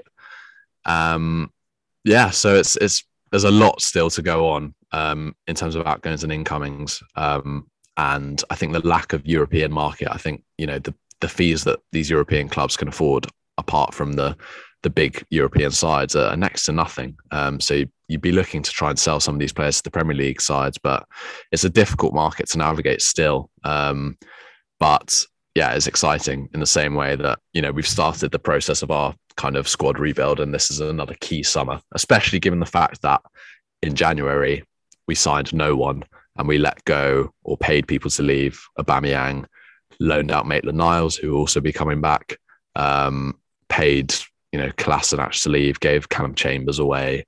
Uh, Pablo Mari went out on loan. He'll also be coming back. So there's a lot of churn, a lot of players coming in and out a lot of uncertain futures, a lot of players who need to come in and need to leave. So it's going to be another busy, busy summer for Arsenal for sure. Um, but I'm excited um, for those kind of those significant uh, additions who are ready to come into that first eleven and make a difference. Mm. I mean, the problem obviously is you bring all these players in, fresh faces, uh, potentially Jesus Tielemans, Zinchenko, players coming back in from loan, coming back in from the loans that will improve the squad. But the problem is that Arsenal won't be the only squad that improving. You know, you've got to keep up with the other sides around who will mm. also be improving. We've spoken about United, who you would expect so, but perhaps no, no, no one more so than Man City. Uh, already been very active, bringing in Alvarez and the small matter of Erling Haaland. Uh, Kalvin Phillips has been uh, you know commonly linked and then you you when we were when we were you know planning and you you brought up Cucurella as well from Brighton who's been yeah. linked as well as yet another fullback who might be coming through the door. Jesus and Sterling may be leaving, Zinchenko as well, Fernandinho retiring. But, you know, Man City aren't resting on their laurels. They've won the Premier League again for the fourth season out of five. Again, perhaps could have gone further in the Champions League. We'll be disappointed not to have won the FA Cup or the League Cup. But, you know, this season, you know, perhaps more than any other in recent seasons, they they they really look to be taking that squad to another level yet again, which, you know, for all United and Arsenal may want to try, you know, are the you know the, the summit of the Premier League seems to be just moving further and further out of reach with some of these signings. Yeah, look, I mean, Arsenal and United and other teams have got to focus on themselves because City are in a different league. They will continue to strengthen, and that's just what they're going to do. And so there's no point trying to compete necessarily. You've just got to trust in your own business and your your process and hope that you can make as much ground up as possible. But I think look, City have shown that they can. They they didn't sign a forward last summer, um, or this time Jack Grealish, obviously, but the plan was to play him in midfield. They didn't sign Harry Kane. I think they feel rather pleased that they held off on that deal and now have signed Haaland. Um, they've shown that they can win the league without that sort of number nine player. Um, and I think Haaland will obviously take them to a next level in the Premier League there will be some style adjustments, of course, for the players and for Haaland. But I think he's a real kind of force for them in the Champions League to give them something different, something that they don't have. Um, Alvarez looks a really good player as well. Um, I don't know quite what their plan is for them, him, but I think he's he's coming back for their preseason because they want to have a real good look at him. Um, he scored six goals in uh, the other day in one game. Um, so again, probably an astute signing from them and I'm sure they'll strengthen in those other areas in midfield to replace Fernandinho. And I think they want another fullback as well. Um, so yeah, I mean they'll go from strength to strength, and I think in Liverpool's case, I think they'll probably be looking over their shoulder and being like, "Wow, we probably need to." continue strengthening as well. I know they strengthened with Luis Diaz in in January, but um, yeah, there are some some decisions to be made at Liverpool too. But the level of these top teams is is crazy, and the fact that they'll continue to to strive for further reinforcement and strengthening is, uh, I guess, to be expected. Yeah, it does look to be a far more difficult summer for Liverpool, really, with Mane, the field buying a fielding fielding bids for him now. I think, like you said, twenty five million pound opening bid was rejected. Um, he's only got one year left in his contract as well, which obviously means that Liverpool, you know, they're either cashing on him now or losing free next summer. And Salah and Firmino are also in, in similar positions. You know, Liverpool have the signed Diogo Jota, perhaps not not the most expected of signings. He was slightly left field, maybe Luis Diaz as well. Perhaps you know, kind of brought him in from Portugal, and he did well to hit the ground running. They brought, they've done very well to bring in signings and you know have them hit the ground running from from clubs that perhaps you maybe wouldn't expect. Um, so I'm sure they've got other others in the in in the pipeline. But it does look to be while Liverpool are signing players like uh, City are signing players like Haaland and Alvarez, you know, Liverpool are losing their top players, and it's not as yet clear that they've got the replacements in the in in the pipeline. So it's going to be interesting to see whether that gap between Liverpool and City does actually widen after a couple of years of it narrowing quite considerably. Yeah, I think look, in an ideal world, they'd they'd keep Mane and sign him to a new deal, but I think he's quite keen to leave. Um, so then it comes a question of who do you replace him with? Also, how much do you let him go for? Um, I think they want something like 50 million for him, which I don't think is unreasonable. But obviously, Bayern Munich are kind of wanting to take advantage of his contract situation, which is kind of the exact position they're in with Robert Lewandowski. Um, but yeah, they they ideally they wouldn't be having to replace Mane, but look, Mane, Salah, and Firmino all in the final years of their deals, so they've they've got they've got work cut out for them in that regard, definitely. Indeed, yes. Yeah. So it proves to be a, a, crucial transfer window for Liverpool as well, um, for them to kick on from you know try and convert second in the Premier League, Champions League runners up, won the two other domestic cup competitions. Try and improve on that next season is going to be a mammoth task, and they may have to lose a couple of players before they can before they bring more in. So that's going to be one to watch out for. Uh, there's already been a couple of other active Premier League clubs in the uh, transfer window. Chelsea, it's more on the departures, obviously with all the uh, you know ownership takeover going through, and they weren't able to offer contracts to players whose contracts were expiring. Kind of paved the way for Rudiger to leave. Um, Alonso Christensen and Azpilicueta also potentially Lukaku perhaps inevitably um, looks to be on his way out. Um, and that Chelsea side, the, these under Tuchel, they seem to have a brief resurgence. Obviously, won the Champions League, but they seem to be falling away from the top two again. Just when it, just as when it looked like we had a, you know, a real top three in the Premier League, Chelsea kind of dropped away rather quickly this season, and it looks like there's going to be a whole host of departures. Maybe Todd Boehly, the new owner, will want to make a good impression and pump a load of money in on new players, but that's a squad that looks to be it'll be it'll be thinning out a lot this summer.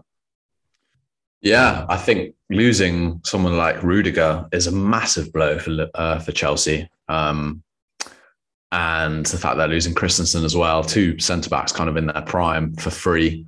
Um, you can extend that back to losing Tomori. I know they got a fee, but wouldn't they like to have him uh, around at the moment? Mm. And then losing experienced fullbacks as well. So that they, they they've got a big summer ahead. Um, they've got some, you know, they've got Lukaku, they've got players like Werner, Ziyech, uh, Pulisic, all open to thinking about their futures as well, according to reports. So there's a lot of uncertainty for a lot of their players. Um, they've also got to, you know, clearly replace Rudiger and Christensen. They've got to sign, I think, another central midfielder at least, because I think Kante, Jorginho are both entering their final years of their contracts now. They're both over what you know past 30 years old now. Uh, both there have been rumors of you know manchester united being interested in kante uh, Jorginho maybe going back to, to italy as well. So their squad's kind of in a state of flux and i think that's a reflection of kind of the state of flux that the club's been in under this kind of takeover period. Mm-hmm. um, but yeah they they from a position of such strength last summer um, now it looks like they're kind of back to square one um, in terms of having to strengthen and uh, you know adjust to certain departures and, and all the rest of it. So yeah, an interesting summer for Chelsea. Um, but they, you know, that I'm not sure. It'd be interesting to see how they respond and where they're at next season because, um, you know, there's a lot of uncertainty, as I said. Yeah, I mean, despite the multi-billion pound takeover, wasn't it? It was four billion 4.25 billion, yeah. Yeah, incredible. Um, so I mean, they're certainly not short of money. That's not going to be an issue. But you do wonder if they may have a have to take a little bit of pain first, um, despite that huge cash injection. Um, we'll have to wait and see on that. Um, no such problems at Aston Villa with Steven Gerrard. They've been very active already. Coutinho's become a permanent deal. Um, perhaps not not particularly surprising, but certainly for a club like Aston Villa is a massive coup. Um, Kamara in from Marseille, Diego Carlos also in from Sevilla is a real statement from intent, statement of intent. And you know, there's been you know mixed kind of feeling about how Gerrard's adapted to the Premier League. Has he really done as well as everyone thinks he has? He's not really got anywhere to hide next season now with um, the quality of players that Villa are bringing in. They they've, they are really backing him. There's you know there's no doubt about that. Steven Gerrard's their man, and they're bringing players in for him. Um, so it will be interesting to see kind of what he does with that Villa squad next season. Yeah, I mean, look, they're building a squad which I think is definitely capable. Like they're they're readying themselves for European competition. I think like they've got some really strong players in in you know a variety of positions. They've got a good depth. Uh, they've got a good blend of experience and youth. Um, so yeah, they they can't really afford to underperform next season. Um, they should be really. I think those kind of signings are being like right top ten finish guaranteed. Looking to have a run in the cups and push on for that Europa Conference League place. Um, which is what their signings would suggest. You know, signing Felipe Coutinho, Diego Carlos from Sevilla, uh, Boubacar Kamara for a, from a free from Marseille. All very exciting signings. It got Ollie Watkins, uh, Danny Ings, good goal scoring forwards. Um, Jacob Ramsey, very exciting, promising young player. John McGinn, excellent player. Buendia, just finding himself after a you know, mixed first season. They've got, you know, other wingers, Traore and Leon Bailey, who maybe have underperformed, but they've got a wealth of quality in there. Um, got excellent fullbacks now as well, good defensive options. Douglas Luiz, not sure if he's staying. I think they're also interested in another midfielder, whether that's uh, Bissouma from Brighton, or I know they were interested in Kalvin Phillips before City came in for him. So they're not messing around. Uh, they've got money. The owners will back Gerrard big time, and uh, yeah, they, they've got to have a strong season next season for sure. Yeah, no, I agree. They're, they're, they're, certainly looking like one of the more exciting Premier League sides at the moment. It's if obviously we saw with Leicester, obviously winning the league was a bit of an aberration, but certainly in terms of trying to break into the top four, Leicester had a go for a couple of seasons, just missed out on the final day, two seasons running. But Villa look like they they look like the next side shaping up to have a crack at that. Um, obviously, like we said, all the sides above them will be will be spending big and be trying to improve. But shrewd business as well from Villa. You know, um, they're not shy of making a big signing. Um, I think it's it's high risk, high reward as well yeah, because yeah, signing Diego Carlos is 29, Coutinho I think is 29. Um, you know, for for decent money on decent wages, it's kind of like it's got to it's got to mean something, and you don't want to sort of Villa to implode, and then you're stuck with all these expensive players, um, which look hopefully doesn't happen for them, but let's see. Uh, it's it's it's um, it's exciting, but it's also a, a slight risk, um, but also showing how you know you need to take risks maybe to kind of break the break the uh, the kind of monopoly of the top six and and where do these clubs go? You know, we've seen Everton do it and they failed miserably, and you know obviously they survived in the end, but it'll be interesting to see what they do this summer, for example, because they've gone down that route, signing kind of experienced players kind of of that age bracket uh, for substantial fees and and wages and, and then it, it backfires you know horrendously. So let's let's i think villa will watch this space kind of club. Um, big expectations um, for good reason and i think high room for error um, Yeah. in, in, a, in a cynical way. Um, but it is exciting i'm sure for villa fans You know, I mean, what well, what I would say in terms of that comparison is, you know, Richarlison came in 50 million. Is he worth 50 million? I don't know. He's bagged most of, most of their goals the last few seasons, so you'd have to say perhaps yes. But then you look at uh, Bernard came in from Shakhtar for a you know a silly amount of money. Really, Allan came in from Napoli. You know, they've they've brought in big players for big money, and it's not worked. Where I think when you look at what Villa have done, you know, they brought in Ollie Watkins from Brentford before they became a Premier League side. They brought in Buendia from a relegated Norwich side. They brought in Kamara on a free. Coutinho, Mm. a, a very cut price deal, about 17 million pounds, I think, for Coutinho. Mm. Um, so I think that you know they're buying, they're finding the, the, the, the top players out there who are available for a, a cut price fee or you know no fee at all. So I think yeah, there's buying, there's, there's there's spending big money on big players, and then there's you know seeing an opportunity with to sign big players and bringing them in for a much smaller fee than you might otherwise have done. And I think that's what Villa are doing. They're assembling a very eh, the, the best squad you can for a rather limited kind of fee. And I, I do kind of Yeah. admire that strategy. They've, they've brought together a very, very good squad without spending relatively an awful lot of money. Yeah, I mean, look, they they received a lot of money for Jack Grealish, and Also look, they spent they spent all of that last summer. They spent you know thirty million pounds on Leon Bailey, thirty plus on uh, Emi Buendia, uh, twenty five on Danny Ings. They spent a lot of money over the last few years, but and there have been hits and misses. But what I would say about Villa is that the way in which they operate, um, you know, when they signed Danny Ings, when they signed Callum Chambers from Arsenal, you don't hear anything about it, and then the deal's done. They're very, very, very smooth operators in the transfer market. Um, clearly, been planning early doors. They've got a lot of their business. They've signed three players already. Um, you know, Coutinho. Um, you know, that was meant to be, I think, a kind of forty million uh, clause, and they got it down to seventeen million. Slashes wages drastically. Diego Carlos, I'm sure, is on decent money and it, it required a decent uh, transfer fee, but it's a good signing as a centre back. And then Boubacar Kamara, Kamara, who definitely would have been interested, uh, or there would have been interest in other clubs, but they wrapped his signing up nice and early um, with minimum fuss. So I think, yeah, to draw that comparison or distinction rather between uh, Villa and Everton in terms of the way they operate and the kind of players that they sign um, is is probably a bit more promising um, for Villa for sure. Let's move on then to another another side with with huge aspirations and rightly so, perhaps similarly to Villa, really, in terms of where they'll be looking to, you know, breaking into new ground in the Premier League table, and that is obviously Newcastle, who went from relegation zone, actually bottom of the league, to flirting with the top half of the table, and they've really got a springboard as well, similarly to Aston Villa to to Mm. push to the next level. Perhaps their squad is starting off from a, a lower a lower quality to begin with. Uh, but they're certainly not frightened of making signings. Bruno Guimaraes in January has already been an absolute steal. He's been a fantastic player. Joelinton, new lease of life. And suddenly that Newcastle side that looks all but down and out under Steve Bruce in October and November has absolutely come alive. mm. and they must be only a couple of signings away from being able to break into kind of that top eight or nine kind of teams. Oh yeah, big time. Um, if you look across that squad, they made some really good additions in January. I thought. Um, I think they're they're close to signing a young, promising forward from Saint Etienne. I think his name's Hugo Ekitike um, for something like twenty five million pounds. Um, they're interested in high pro. I was reading this morning that they were looking to pursue deals for Nathan Ake and Calvert Lewin, but it looks like maybe they'll be priced out of those moves. Uh, they've been linked with Dean Henderson um, in goal, but look, they I think they'll be smart with their additions. I think they've got a good kind of uh, backbone at the moment. I think they'll be looking to strengthen in centre back.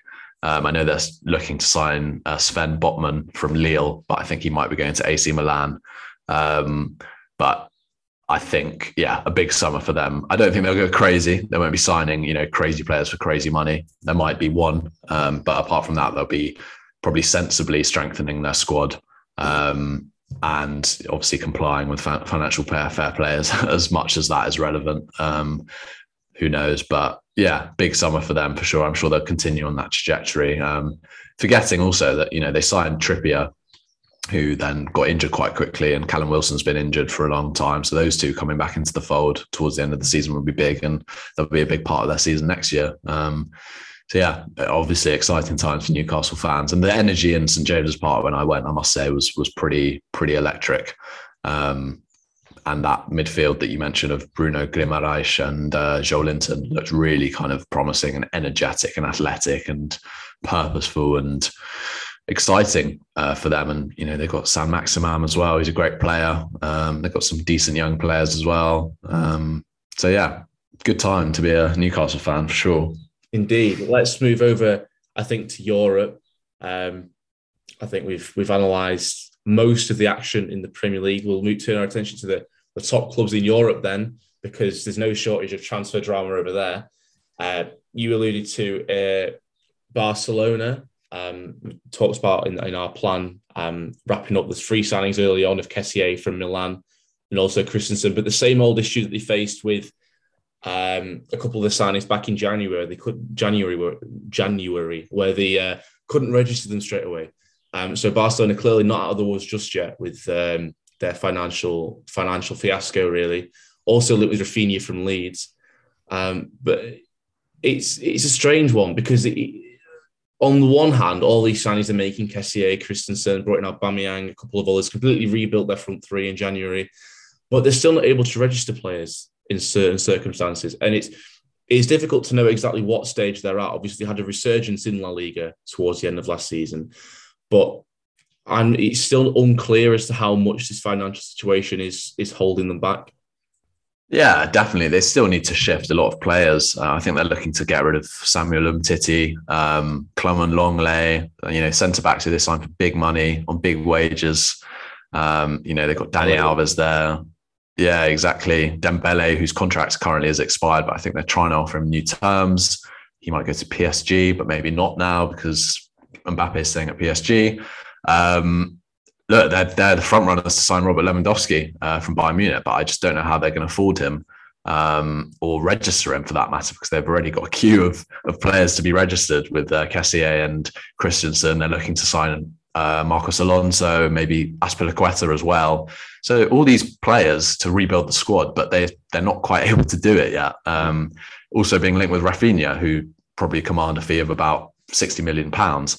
Um, so again, very interesting to see how they navigate the the transfer window because it's always when it's been quite tumultuous over the last few years. And uh, look, they they've managed to finish second in La Liga, but you know it's still early early stages of Xavi's kind of rebuild, and uh, you know they've still got some older players. Some of those players that we're talking about, you know, they're not exactly young and up and coming. They're kind of established uh, and uh, will command high wages and big transfer fees. And Barcelona struggle to compete with kind of the English clubs uh, in that regard. Um, so yeah, definitely want to watch during the summer for sure. I think a couple of the, the signings seem a little bit strange. I think Lewandowski perhaps, I mean, there's one year on his contract, maybe wait a year, game free next summer, but at the same time, I, I, they've got Aubameyang as well. Do they really need him? But at the same time, they don't want to miss out on him. So to Mm. an extent that kind of makes sense. Arguably the best player in the world at the moment, um, second behind Benzema, perhaps. So that that to an extent makes it makes a bit of sense. But I think Raphinha from Leeds is a, is a strange one. Of all the players in the world that Barcelona could attract, they're going for a a player who's going to cost them sixty million from you know fr- from Leeds. There must be more shrewd signings out. Not that Raphinha's Yeah. a bad player, but if you're struggling for cash and you you know you're financially kind of restrained, that he seems a particularly with this price tag, a strange player to go for. I mean, players who you sign from Premier League clubs, I think naturally, just because of the amount of money that Premier League clubs have, are perhaps slightly inflated. Arguably, you, see- you see that certainly when pl- players move between Premier League teams, but that I think uh, it just kind of screams of kind of the, the mess that the how they got into this mess in the first place. It doesn't seem like the most sensible Yeah. transfer business, really. No, I agree. I think if Raphinha had been relegated with Leeds, I think he would have probably become a Barcelona player already. Um, but now I think you, have got to readjust. I don't think signing him for 60 million is maybe that sensible. Um, but look, he's a great player, so who knows? Uh, but yeah, I agree. The kind of it's it's hard to trust Barcelona and whether they've really learned from their mistakes because they're not out of the woods in terms of the previous mess and they're still looking to sign players who you'd think, oh, is this really who Barcelona should be going for? They spent a lot of money. There was a lot of movement in January. Um, you know, Ferran Torres was kind of like 50 odd million pounds from Manchester City. Whether they've paid all of that, yeah, I don't think they have. Aubameyang, look, free signing, but I think he's promised a fair bit of money if he stays on. Uh, Adama Traore, that loan's expired. They've got so many players who they signed for big money who they'd rather not be there, but are then also looking to sign players for big money. So it's yeah, it's a it's a state of flux, and uh, I agree with you. It's kind of it's strange to see them kind of targeting these different kinds of players, and and you wouldn't think that maybe that's what Barcelona need right now, but look, we will see. I find it exciting. I find it fascinating to see how Barcelona and Real Madrid kind of try and keep up with, um, you know, the, the financial clout of the Premier League. And I think it's really difficult, but Real Madrid have sort of shown to manage it quite well at the moment. But they're coming up for a big summer as well because they're not signing Mbappe. Clearly, they've missed out on Haaland. A lot of their players are really getting on now, so we'll see what they do as well. But yeah, interesting to see what's what Barcelona and Real Madrid do in Spain. Yeah, I think you certainly them and Bayern you would look at as being the top teams really who could challenge the English clubs in the Champions League next season. Juventus losing Dybala, lots of big name players leaving as well. You would expect Dortmund obviously lost Haaland, but been active in trying to replace him. the in Adeyemi from Salzburg, a couple of other signings as well who look to be decent decent additions to that squad. Whether Dortmund is in a position to challenge the Champions League is up for debate. They're probably not.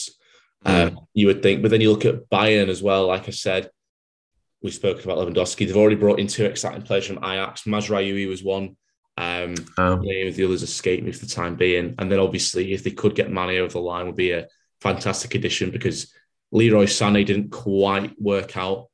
Um, maybe yeah, they could. Yeah, But, um, they could be losing Serge Gnabry as well. I think. yeah. Uh, he's been linked with Arsenal potentially, hasn't he? I think. yeah, I don't see that happening for sure, but Um, maybe Real Madrid, perhaps. Yeah, it's certainly an interesting one in, in which you know City have obviously brought in a huge signing, and you'd expect a few more big ones, and every other top club around Europe really, who was perhaps every other club in the quarter final of the Champions League this season, let's say, already looks like their squad's been weakened this summer in a in a, Mm. weird kind of way. So it's a it's a strange one where City really look like they've stolen a march. Um, but we'll have to wait and see how that materializes um, over the course of the season. I think perhaps one final segment for this show that we'll move on to is just a quick talk about internationals. Obviously, the World Cup would have been starting this week in any normal kind of four-year cycle. This would be this the week in which the World Cup would be kicking off. Obviously, we need to wait a little bit longer. We've still got teams qualifying for the World Cup at this stage. Um, Wales, obviously, being the, the most relevant to us, going into England's group, also one of the home nations. First World Cup in Sweden in 1958. Um, it was an incredible, it was an incredible game actually. I mean, it was a, it was a, it, as a final, but lo- loosely termed a final. It was a with for both sides having not qualified for the World Cup for many years. It was a a very, very, very entertaining game. And Wayne Hennessy, for all the Bale will get the plaudits, had the absolute game of his life. Mm. Uh, is arguably more responsible than any other player in that Wales squad of you know send them on the sending them on the plane to Qatar. Yeah, I think Wales of all teams maybe to beat Ukraine, um, Wales would maybe be the the best kind of opponent in the sense that it meant so much to them, and ideally Ukraine would be there too. Um, but I think it's great for Wales um, having not qualified for a long time uh, for the World Cup, or I don't even know how long it's been. Um, yeah, exactly. So, yeah, great news for them. Love to see you know the likes of Gareth Bale and Aaron Ramsey kind of continuing to to clock up more minutes for internationals than their, domestic clubs, um, which will be an interesting kind of thing to watch out for given that there's only a few months before the World Cup. I mean, crazy to think there's a World Cup in in December. I can't get my head around it. Um, but uh, yeah, I mean, great for Wales. They'll obviously be in a group competing against us, uh, England, um, and the USA. So plenty of kind of uh, uh yeah uh, battles to to observe in that but yeah, um, a shame for Ukraine because they did so well against Scotland in that in that first like first uh, round of playoffs, and uh, I think also probably deserved to beat Wales as well. They played really well, um, but yeah, it wasn't to be. It's easy to kind of overlook Wales. I think certainly the fact that they had to come through the, the qualifiers and they had to come through the European qualifiers, and they get overlooked by and rightly so to an extent by all the top teams. You know, your, your France's, your your Belgium's, even your England's, your Italy's, your Germany's but they are 21st in the world in the rankings. And, you know, Mm.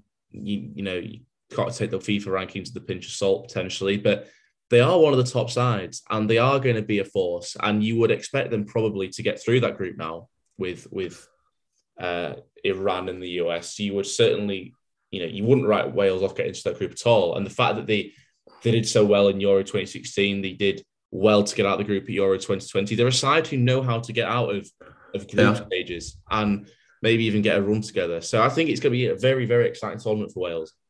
Well, you'd say at this point that they they are probably the favourites to get out of the group, which does put a level of pressure on them, um, and it could end up being quite underwhelming if they don't. Because you know the US and Iran, I'm sure they they have some decent players. I'm sure they'll be well up for it. But um, yeah, I think I agree with you. They they did so well at the Euros. Uh, when was it? Six six years ago? Five years ago? Six years ago. Uh, yeah, crazy. Um, and yeah, so very exciting to see them to see them for the World Cup um, for the first time for you know for, for as long as we can remember. Absolutely.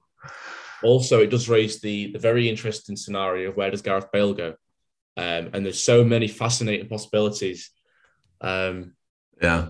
I mean, I was reading this morning uh, in the Times that Cardiff City would be jump at the opportunity to offer him a short term contract, whether he'd accept or or whatever, just to kind of play for a short term period. I think Ramsey would be similar um, because he's not in Juventus's plans. Whether they just save themselves completely for this World Cup, um, who knows what what will happen? But yeah, I think Gareth Bale. I think it would either be something like that, maybe, or he'd go to the MLS. But I'm not sure. I, I would imagine that he'd just completely want to focus on the World Cup. Um, so it'd be interesting to see how that shapes certain transfer moves this summer as well, um, not just in Wales, but other clubs as well, because uh, and other nations as well, because they'll be wanting to focus on making sure they make the World Cup squad and also being in perfect condition for that World Cup in in December. indeed, I think we've got two two places left remaining. I think it's between, you know, you've got Peru, UAE, New Zealand. It's those kind of teams, you know, CONMEBOL, CONCACAF. It's those kind of um, Yeah. confederations battling it out for the last couple of spots. But it's starting to take shape now. I think for England and Wales, I don't think they could have asked for a much more straightforward group, really. I know England had the likes of Panama and Tunisia last time, but and again, you know, going back, we had our Algeria. I mean, we made a mess that one, didn't we, in 2010 with like, you know, Algeria, USA, teams like that. But looking at where England have, you know, how much England have improved, how much Wales have improved, way, um, you know, if you've got any kind of aspirations, USA and Iran shouldn't be causing you any issues, really. Um, I think England against Wales will be an interesting game because we saw how Scotland did against England at a major tournament, and that was, you know, Scotland who are you know, being perfectly honest, are not the same caliber as Wales. So Wales Mm. England a major tournament. I think Wales could give England a really good game. Actually, I don't think that's a give me give me at all. Oh yeah, England will not be looking forward to that, I'm sure, and Wales will be. Yeah, no, I agree with that. I think, and you look at Euro 2016 as well. That was a England did well to nick that as well. I think England Wales will be a very tasty game. It's Um, just dawned on me, just as you were saying, like the World Cup really should be kicking off now. But then I think about it, like after the incredibly long season, uh, you know, it's just crazy the demands that are on the players at the moment. The fact that they're they're playing Nations League games right now, like really, like on a World Cup year when you're moving it to like winter, just just scrap the Nations League, give them a big break because they start pre-season quite shortly, and then it's Premier League, and then there's like a week in between, you know, the Premier League fixtures or domestic fixtures ending, and then the World Cup starting, and then you're back, and then it's like knockout for Europe. That's just ridiculous. Yeah, But yeah, I mean, it's kind of crazy to think that we should be about to start having the World Cup, which would be great, I think, this summer. I mean, especially for me, given that I've just finished uni and I'll just be like, oh, I'll be watching the World Cup all the time. And now it's going to be at Christmas time, which is bizarre. But Yeah. yeah, I guess uh, unprecedented times and exciting in a way. Uh, yeah.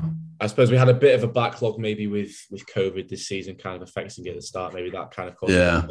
a backlog later on in the season. But no, I do agree with you. It's they do need a rest at some point, and you know there's you know they get paced ridiculous amounts to play football, but you want to see them play at the highest level. And if they're playing, you know, a couple of times a week, every week, all year round, then you're not going to see it.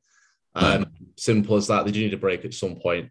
Um, I'm kind of all for the Nations League in the sense that it stops England playing, you know, your San Marinos and your Andorras and your teams like that on a regular basis.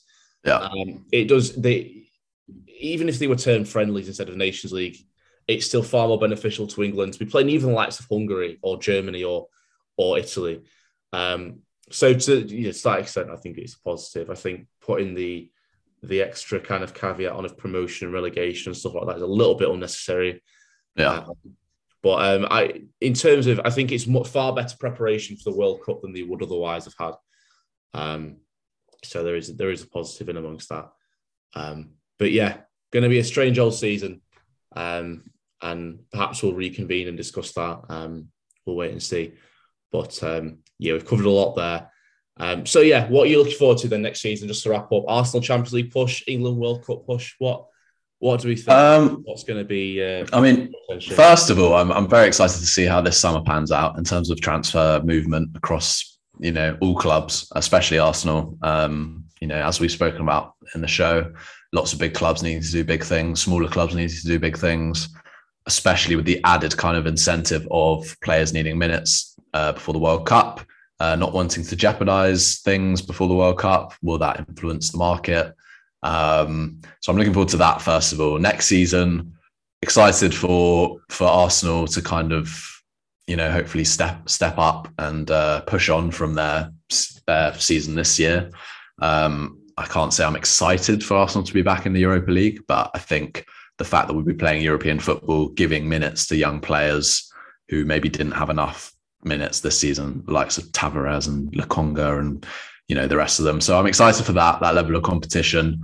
Um, the World Cup will be fascinating. Um, I'm very excited to kind of yeah just get behind get behind and and behind England and, and watch all the games. Um, I find it slightly disconcerting, obviously, the fact that it's in Qatar with all the kind of questions around human rights and the fact that you know it's at Christmas time and why uh, and the player welfare and all that sort of stuff. But I'm sure when it comes around, there will be an excitement, and I guess it's it's as it's something that's never happened before. So in that sense, it is exciting. Um, but yeah, I'm excited for just I guess uh yeah uh, a kind of resumption to normality in a sense that we won't be affected by covid but at the same time unprecedented kind of world cup in the middle. So it's also going to be a very strange season. And also how that impacts the kind of second half of the season um because you know it, it's not easy to have a world cup something as as big as that and not have a substantial break after and then come back straight away and resume, you know, kind of the intensity of the Premier League and the Champions League. So I think it's going to be a really interesting season and one that we've never faced before. And I think there'll be there will be some surprises and kind of like unexpected uh, series of events that unravel. Um, definitely. So I'm I'm excited to kind of observe it from a from a kind of position a bit further back. And uh, yeah, what about you? Well, no, I mean you can't really not say the World Cup, can you? I'm trying not to get into the state. I, I did. I started when the draw was initially made, and you look at, you start looking at the next round and how the tournament might shape up. And then I quickly stopped doing that because you find that England, if they win the group, play one of France or Argentina most likely in the next round, maybe Spain even, I think, from what I remember. So I quickly stopped doing that because, you know, I don't want to start thinking that after all this, England will be out in the round of 16. But I think I think England will be up against it this summer. I don't think they're going to have the the easiest run they've had at the last two tournaments, but you know, it's where England have failed when they've come up against the big teams. You know, and you don't deserve to win tournaments if you can't beat the beat the big teams. And England have shown they can beat the you know your Ukraines and your your Denmarks and your Sweden's in the knockouts, but they've not beaten a they've beaten a weakened Germany, but they've not beaten a France or a Belgium or a Brazil. And you know, for all they've reached a final and a semi-final, you've got to beat one of the big teams, and that's what I'm looking forward to now. Because when you look at how the, as I did, at how the tournament might shape up for England, they're going to come up against some big names very early on, um, which is new ground for Gareth Southgate's kind of England tenure. So that's mm. something to, to look forward to. I think top four will be interesting in the Premier League. Maybe not so much title race. I think we could probably settle that now. Um, but top four certainly will be a lot closer. I think Chelsea, Arsenal, United, Spurs will all be a very similar standard come next season. Um, I'm very excited as well to yeah. say to see Haaland play in the Premier. League. I mean, I'll be very not excited when he plays against Arsenal, but and if it just come becomes a kind of joke. But uh, I'm I'm interested to see how that plays out, and I'm sure it will be a, a huge success. But yeah, that that's very exciting to see one of the world's most exciting best players in the in the Premier League for sure. Yeah, well, all that's look forward to if you're a City fan and to dread. but um, yeah, it's going to be a funny old season. Despite you know COVID and that having you know seemingly be behind us now, it'll be still be a while before football's back to normal. Yeah. Um, with the World Cup in Qatar. But yeah, should be fascinating. Uh, thanks for joining me throughout this season. We've had some wonderful chats, and that was perhaps the best of the bunch, certainly the longest of the bunch. Um, so yeah, fantastic. I hope you enjoyed listening. Thanks, Alfie, for joining me, and we'll see you all perhaps next season. Goodbye.